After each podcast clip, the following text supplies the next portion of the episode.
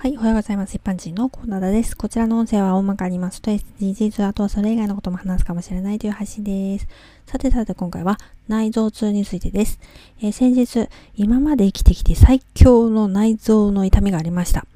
私ってですね、自分の体のことなのに、いつも体の不調の場所の特定ができないというか、この辺かな、はてな、みたいな、自分でもよくわからなかったりします。えー、痺れていた時も手の痺れは確実なんだけど、他はどうかと聞かれると、痺れてるような、いないような、自分でもよくわからなかったです。そんなだから病院に行くにしても何かに行けばいいのかっていうところから今回はわからなくて、しばらく放っておきました。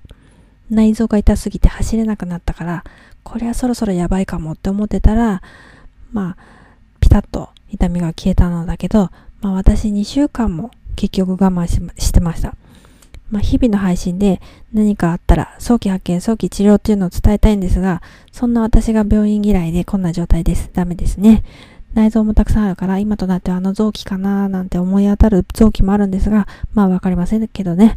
そんなわけで私みたいに我慢しないでください。はい。ではでは今回はこの辺で次回もお楽しみにまた聞いてくださいね。ではまた。